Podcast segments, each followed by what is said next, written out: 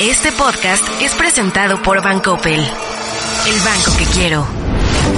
1954 millas dividen, pero también unen a nuestros dos países.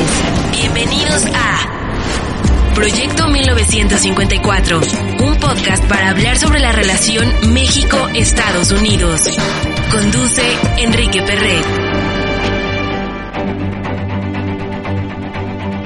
Bienvenidos a un episodio más de Proyecto 1954, este podcast de la US Mexico Foundation para entender pues muchos de los temas que están pasando ahorita en el momento en temas de México, Estados Unidos, temas económicos, temas de migración. Bueno, yo soy Enrique Perret, soy director de la US Mexico Foundation.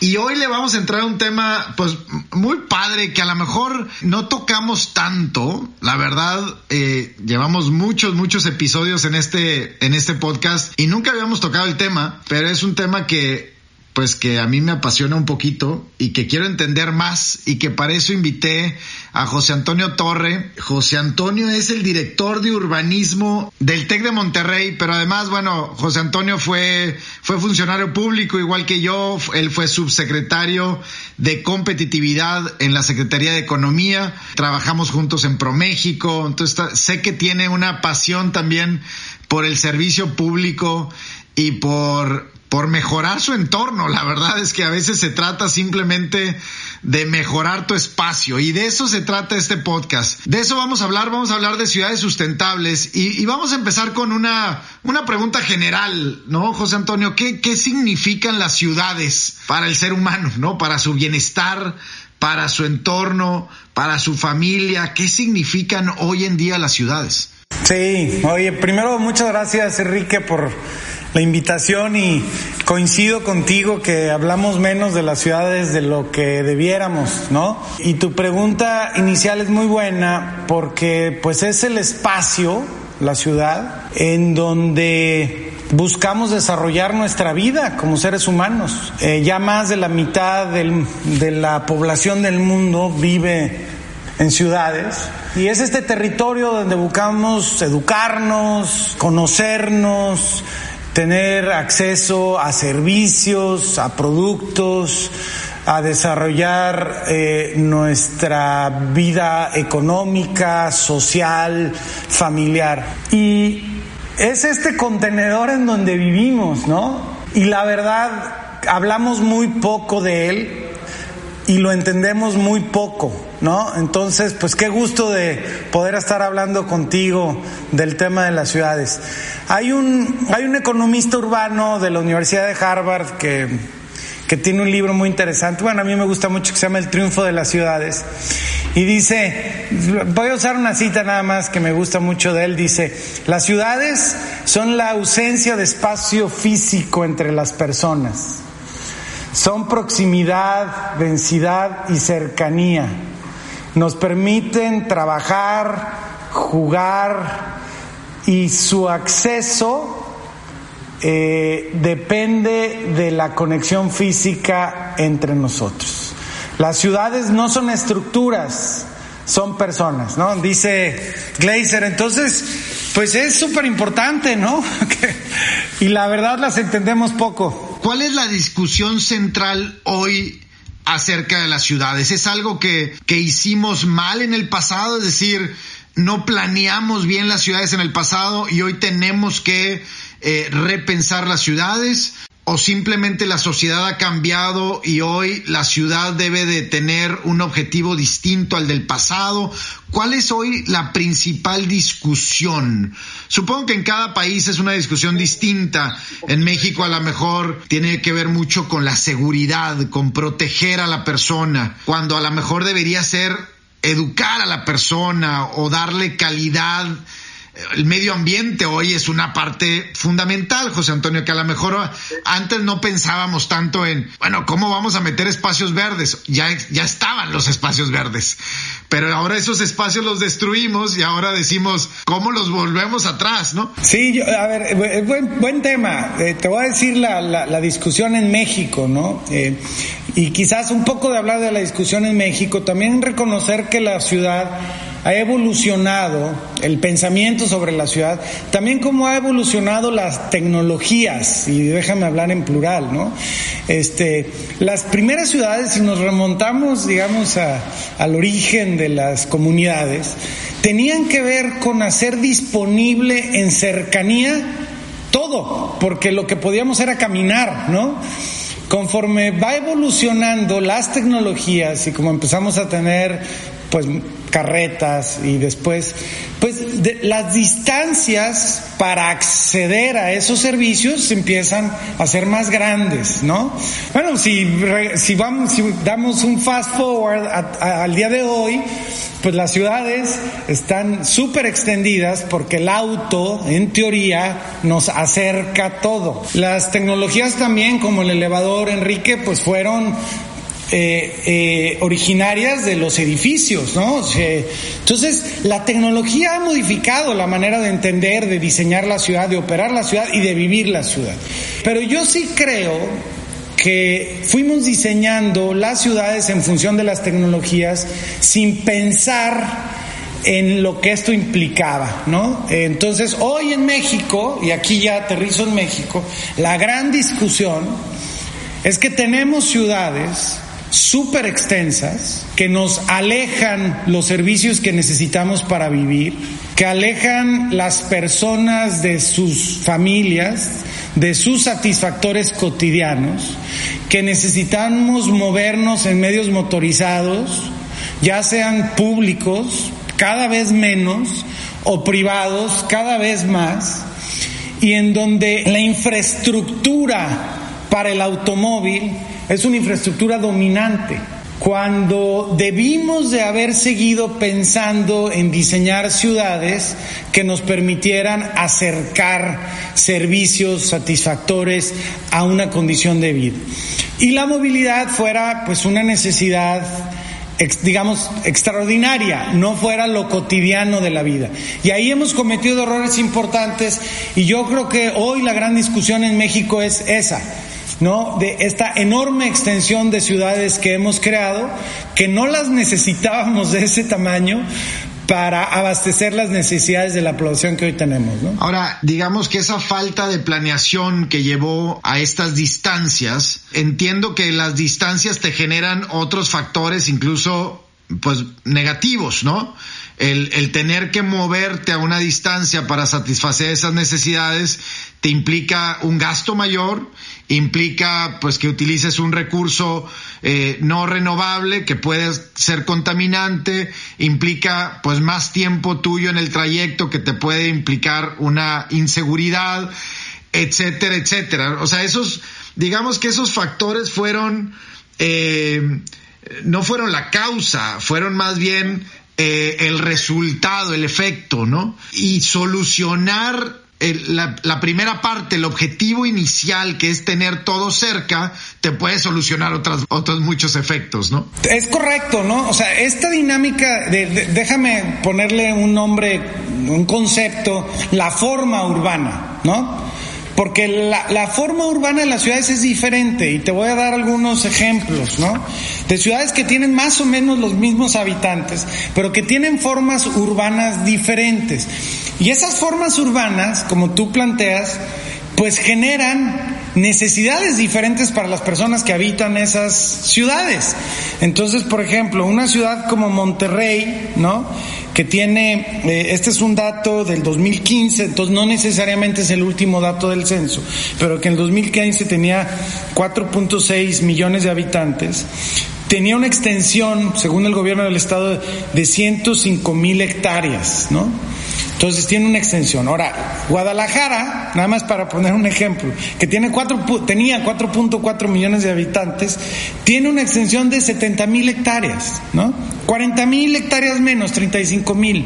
Oye, ¿qué efectos tienes en la vida de las personas?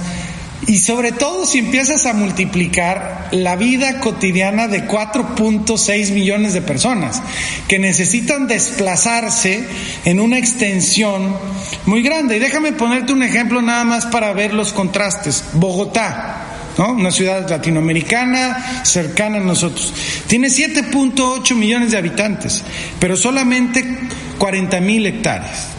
Entonces, la forma de la ciudad genera estas condiciones que tú dices, Enrique, estas externalidades que nos obligan entonces a desplazarnos en medios motorizados, sean públicos o privados, a contaminar, pero a invertir una enorme cantidad de nuestro tiempo en cosas que no agregan valor, que agregan costo, pero además a nivel personal agregan estrés, tal. Entonces, si empiezas a sumarle todas estas cosas que hemos hablado, hay unos costos directos e indirectos de pérdida de productividad, pérdida de competitividad, obviamente contaminación, pérdida de calidad de vida, porque pues me la paso, ¿no? ¿Cuánto tiempo me la paso en el automóvil?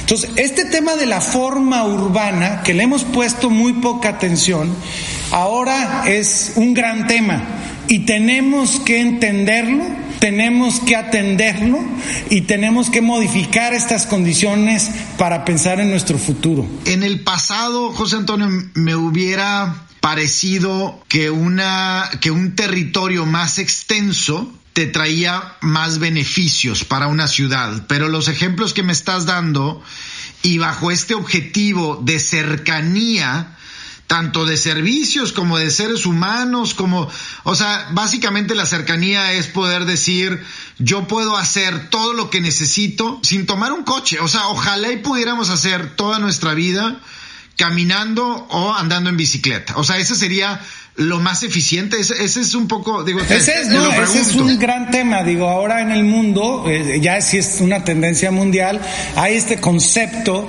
de los barrios de 20 minutos o 15 minutos. De repente, la alcaldesa de París ahora está diseñando, rediseñando, replanteando la ciudad de París en barrios de 20 minutos. Y el concepto es exactamente el que acabas de decir, Enrique, que tú, a ver, sales de tu casa y en 20 minutos caminando o en bicicleta o en transporte público puedas acceder a la mayoría de los satisfactores cotidianos. Claro, oye, la totalidad sería imposible de entender, sería imposible de lograr. No vamos a lograr todo, pero si logramos una proporción significativa, empezamos a reducir de una manera importante esta necesidad de movilidad. De hecho, la movilidad hay que verla como un costo. Debemos de minimizarlo en lugar de maximizarlo, ¿no? Mucho del proceso de planeación del pasado tenía que ver en maximizar la velocidad del automóvil y entonces pues tenemos ciudades con, ¿no?, una infraestructura, cuando el concepto debió de haber sido, vamos a diseñar la ciudad para minimizar la necesidad de movernos, para tener condiciones de cercanía. Y eso tiene que ser en las ciudades que ahora tenemos en el mundo, ciudades grandes, son estas ciudades que se llaman policéntricas, que tienen varios centros que atienden a varias necesidades con esta idea de cercanía. Es un reto importante, las ciudades están construidas, ¿no? Pero sí se puede. Nos comentaste de este caso de París, ¿no? De lo que está haciendo la alcaldesa. ¿Hay algunos otros ejemplos que ustedes desde el TEC de Monterrey estén analizando de cosas que hoy estén sucediendo o hayan sucedido en los últimos 10 años y que digan, vaya, esto fue un éxito rotundo? Porque luego hay muchos... Vaya, hay muchos intentos, evidentemente. Supongo que todos los alcaldes pues llegan, revisan su territorio. Al llegar a una alcaldía, pues llegas, revisas tu territorio, cuántos habitantes tengo, dónde está el centro, dónde están los servicios, y a lo mejor pues planteas hacer este puente, hacer este subterráneo, hacer esto y esto y esto. Quiero suponer que sí hay una planeación urbana por todos los centros, digamos, por todas las ciudades. Pero ¿qué sí se ha hecho bien? ¿Qué no se ha hecho bien? ¿Qué ejemplos tienes? A ver, algo que es muy afortunado que está pasando es que cada vez hay más claridad del problema. Enrique, hace 7 años comentaste que empezamos a trabajar en esto, 10 años probablemente en México, realmente había una conciencia muy, muy marginal, ¿no? Yo creo que una cosa positiva que está sucediendo es que este problema cada vez es más público y está en más foros y se empieza a hablar más de él. Creo yo que se siguen teniendo poco, y déjame te digo por qué. La ciudad es un sistema complejo por su naturaleza. No lo puedes entender entendiendo cada una de sus partes, porque cuando las combinas generan comportamientos totalmente impredecibles. Entonces estamos hablando de sistemas complejos de entender, sistemas complejos de analizar, sistemas complejos de gestionar, ¿verdad? Entonces, bueno, pero en el mundo sí hay cosas que se están haciendo muy, muy interesantes, transformadoras. Bueno, lo que está haciendo París, ya lo comentábamos. Nosotros hemos estudiado Medellín muchas veces, porque Medellín, tú recordarás, fue la ciudad más violenta del mundo hace algunos años, y hace 10 años fue la ciudad más innovadora del mundo, ¿no? En literalmente 15 años de transformación. Hay ciudades en Estados Unidos que han invertido una gran cantidad de recursos por recuperar sus espacios centrales que habían estado perdiendo población, y generando distritos vibrantes con población joven, con universidades, con empleo, con parques. Y en México, Enrique, en el TEC de Monterrey tenemos un proyecto que se llama Distrito Tec, y que de lo que se trata es de crear un entorno alrededor de la universidad, alrededor del campus Monterrey, que tenga estas características: un espacio compacto, que ofrezca servicios en cercanía, que podamos vivir y trabajar y estudiar y irnos a divertir en un concepto de cercanía.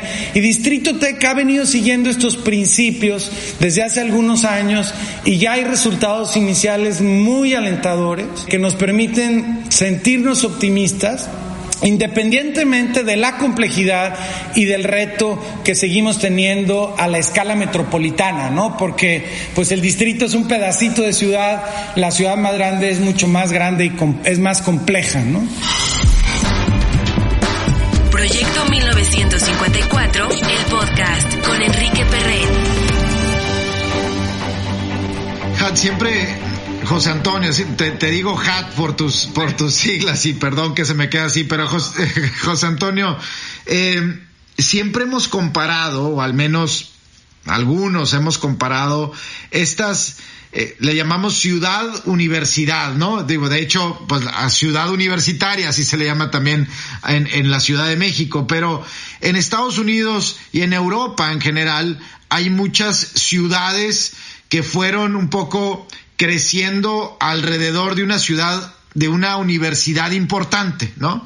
Digo, el caso en Boston, pues está Harvard, en Cambridge, y es una ciudad universitaria, pero así podríamos nombrar pues muchísimas. En Estados Unidos, cada estado tiene al menos una universidad pública muy importante y reconocida, de decenas de miles de personas, de jóvenes, y algo que siempre nos llama la atención es, digamos, la apertura de estas universidades. Tú, no siendo miembro de la comunidad universitaria, puedes entrar a la universidad, puedes comer en el parque de la universidad, puedes entrar a la biblioteca de la universidad.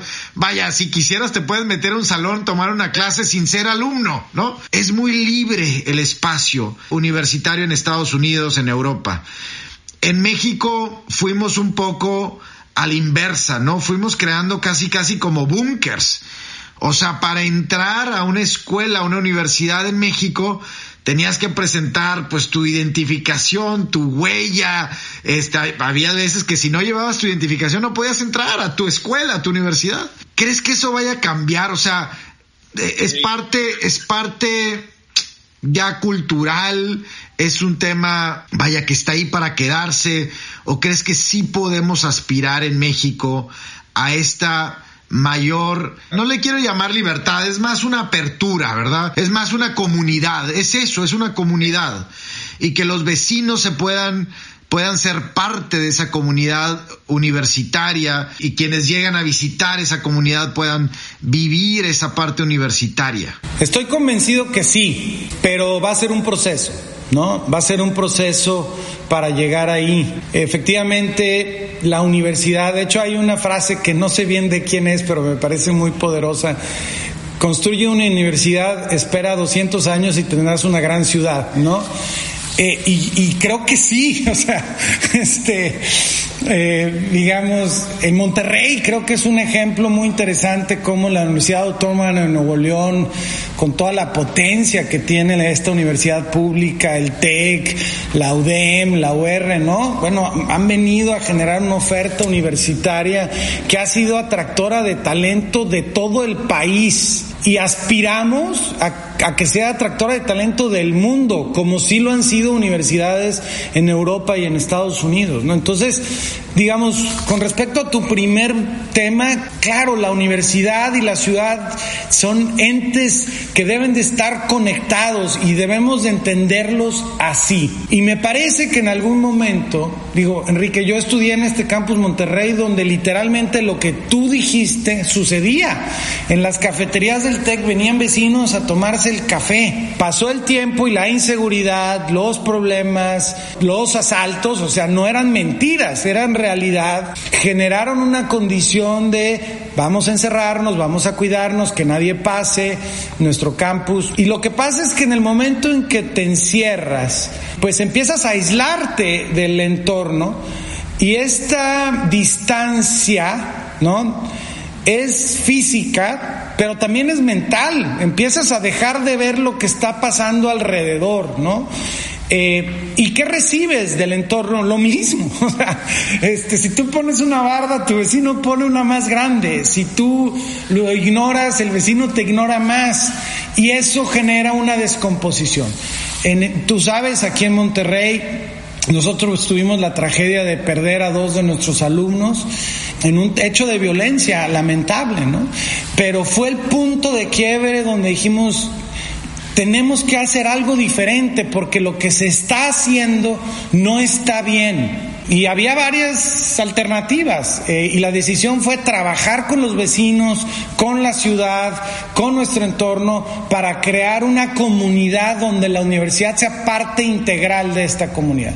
Y estamos poco a poco, Enrique, abriendo espacios de la universidad a la comunidad.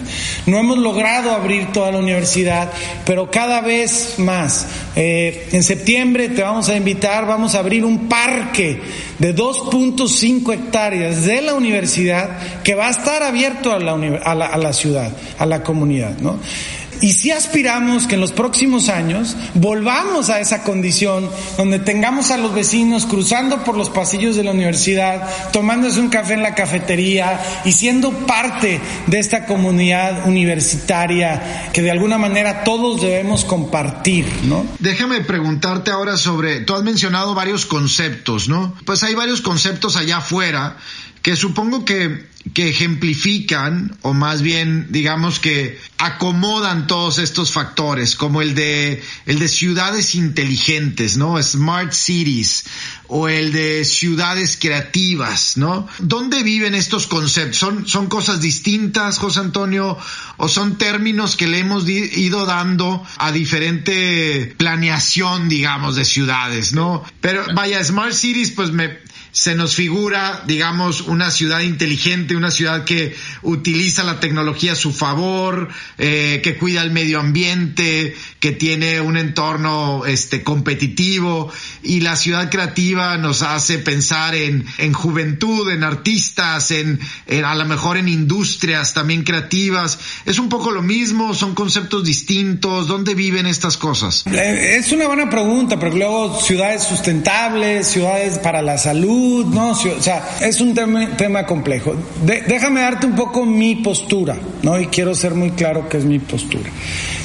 Hemos perseguido muchos años resolver problemas que no son las causas. Tú hablaste hace un rato de los efectos, ¿no?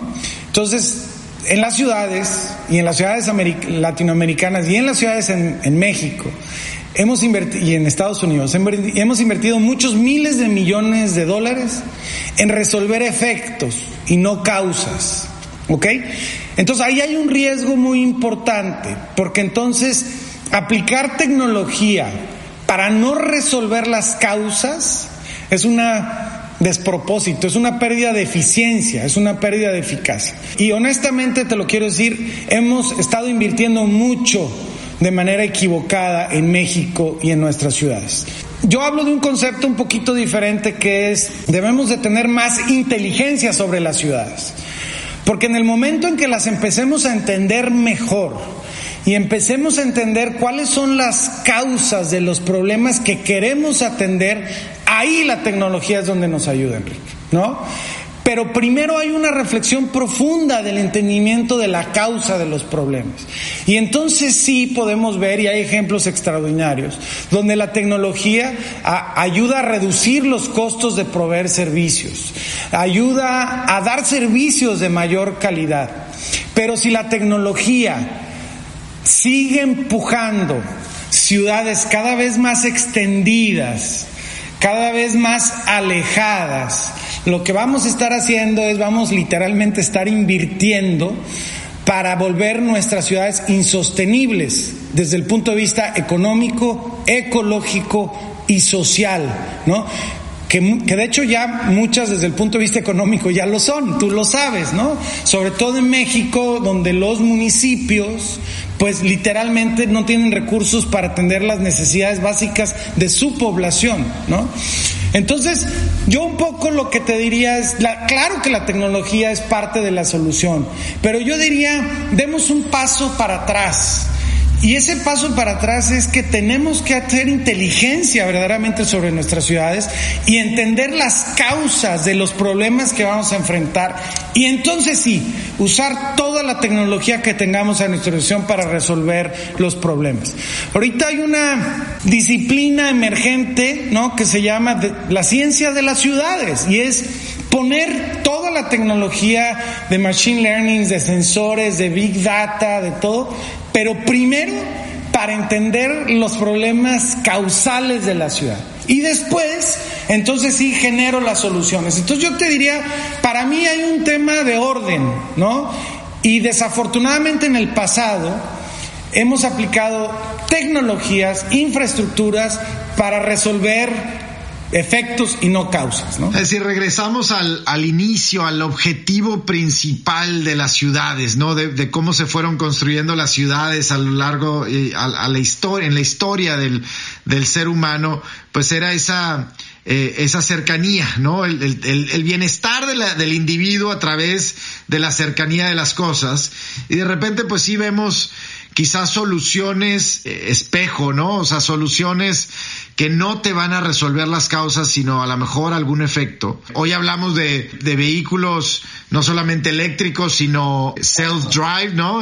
Que se manejan solos. Hablamos de, bueno, la semana pasada, de cohetes al espacio. Hablamos de centros de distribución que te puedan traer, los drones te puedan traer las cosas a tu casa. Pero a lo mejor no están resolviendo el foco, el principio, ¿no? Quizá te acercan más a servicios, pero cada vez quieres más servicios. No sé, los aeropuertos es un tema. Ahora hay una semana hay un podcast, José Antonio, que se llama Today Explained, y toda esta semana le han dedicado a la infraestructura en Estados Unidos. Es un podcast de 25 minutos y toda la semana es sobre la infraestructura, porque hoy en día se está discutiendo pues paquetes de trillones de dólares, ¿no? Los demócratas están proponiendo un paquete de 3.2 trillones de dólares y luego hay otro paquete de 600 billones de dólares bipartidista, demócrata-republicano. Entonces ¿cómo entender el tema de los trenes, por ejemplo, y de los trenes rápidos? Que a diferencia de los aeropuertos llegan directamente al centro de la ciudad y no te causan esta distancia, pues de a veces una hora de llegar al aeropuerto, ¿no?, para poder salir. O de la infraestructura humana, ahora le llaman mucho en Estados Unidos, infraestructura social, la infraestructura del cuidado infantil, por ejemplo, ¿no?, que es una necesidad, vaya, que si no la tienes cerca, como madre o como padre, si no tienes cerca de tu casa, de tu departamento, el cuidado de tus hijos, o la atención a tus padres, o el hospital, etcétera, pues se complica mucho. y entonces son esas distancias y esos otros efectos. Mira, es fascinante, Enrique, porque creo que a eso me refería al principio cuando te decía que desafortunadamente seguimos hablando poco sobre las ciudades, pero nada más voy a usar un poco este ejemplo que dices, toda esta 105,000 hectáreas que creció la mancha urbana de Monterrey necesita infraestructura vial, de energía eléctrica, hídrica, servicios de seguridad, de recolección de basura, de calidad de espacio público. Duplicamos la población, pero hicimos 5 veces más grande la ciudad. Tú piensa en tu casa con tu familia, Enrique. Cuando eran 2 y cuando son 4, y entonces compraste una casa 5 veces más grande. ¿La necesitabas? No la necesitabas.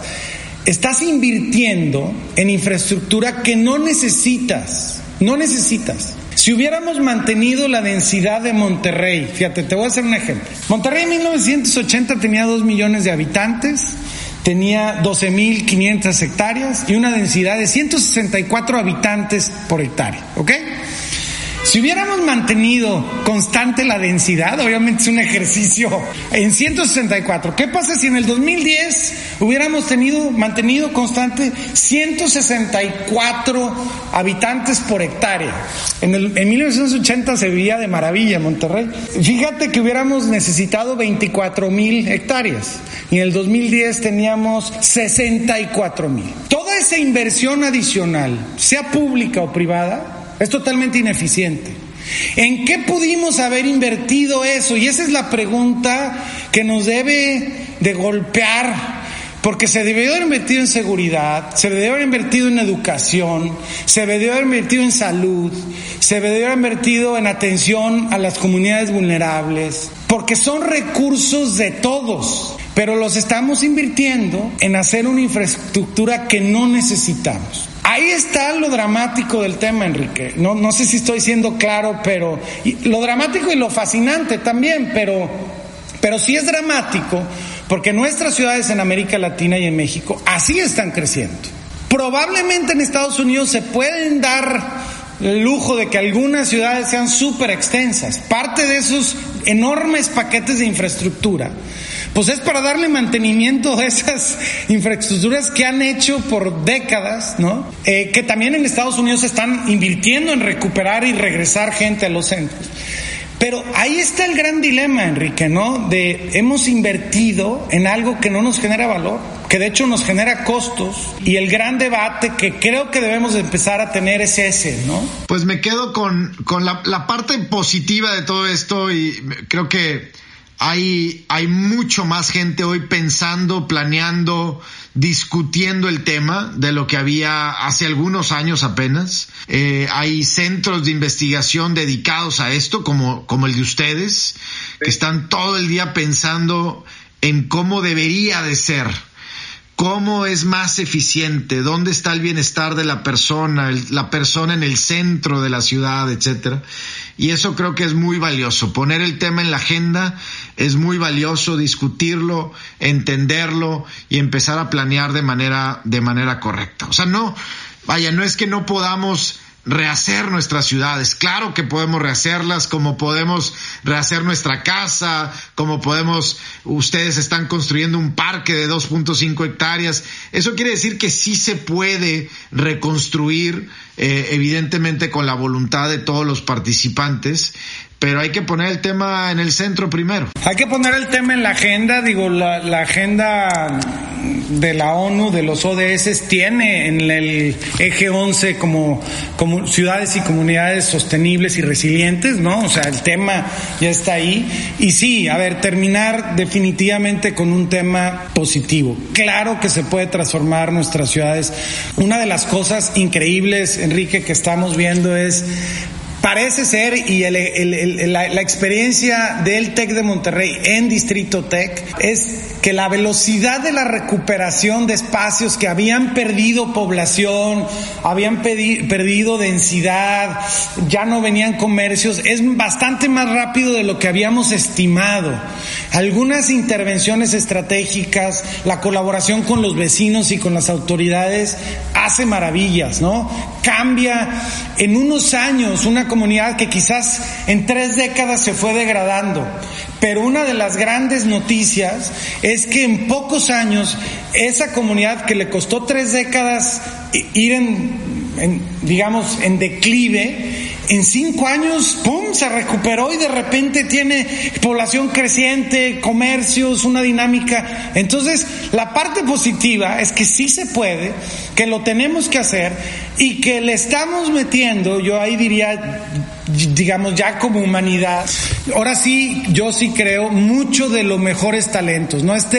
Disciplina emergente de la ciencia de ciudades, realmente estamos empezando a ver muchas universidades, mucho talento relacionado al entendimiento de estos temas y a la búsqueda de la transformación. Y la otra cosa, Enrique, que hemos hablado mucho de grandes conceptos, pero es esta relación cotidiana con tus vecinos, porque pareciera ser que entonces todo depende de, ¿no?, esta mano invisible de algún, no, es la acción cotidiana de vecinos organizados que quieren cambiar su entorno lo que hace que cambien las condiciones. Sí, hay escalas y hay, pero no olvidar esta parte, es los vecinos que se unen, se juntan, toman acciones en su colonia, en su cuadra, en su casa, los que van generando las condiciones para la transformación. Sí, tú dabas el ejemplo de Medellín y acá en Estados Unidos vemos ciudades como Baltimore, como Detroit, ciudades que iban en declive por industrias que iban en declive, que dependían de industrias que iban en declive y que le han dado la vuelta en pocos años, José Antonio, en pocos años y no necesariamente con tanta inversión.